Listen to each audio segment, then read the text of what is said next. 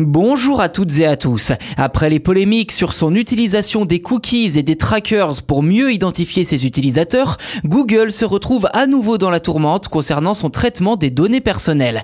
En clair, les applications messages et téléphone enregistreraient l'application de chaque utilisateur, puis enverraient les données sur les serveurs de l'entreprise.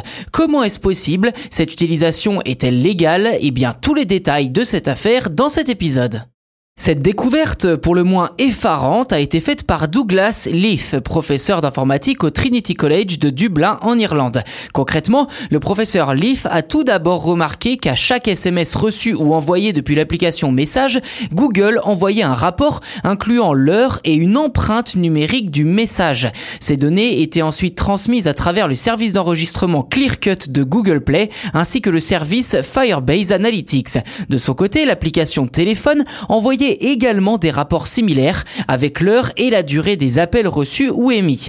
À noter que quand la protection contre les appels indésirables est activée, l'appareil transmettait également le numéro appelant au serveur de Google.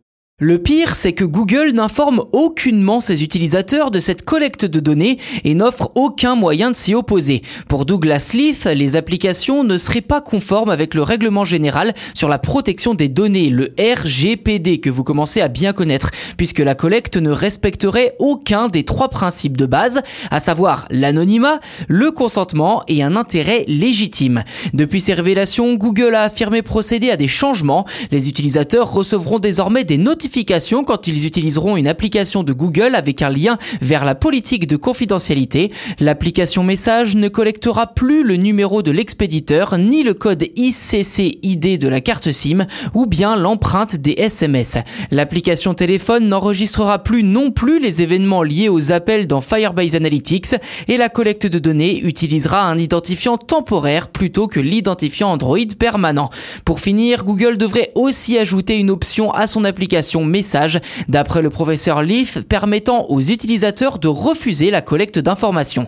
Reste à savoir si ces révélations en resteront là ou si d'autres mauvaises surprises seront révélées concernant nos informations personnelles et Google.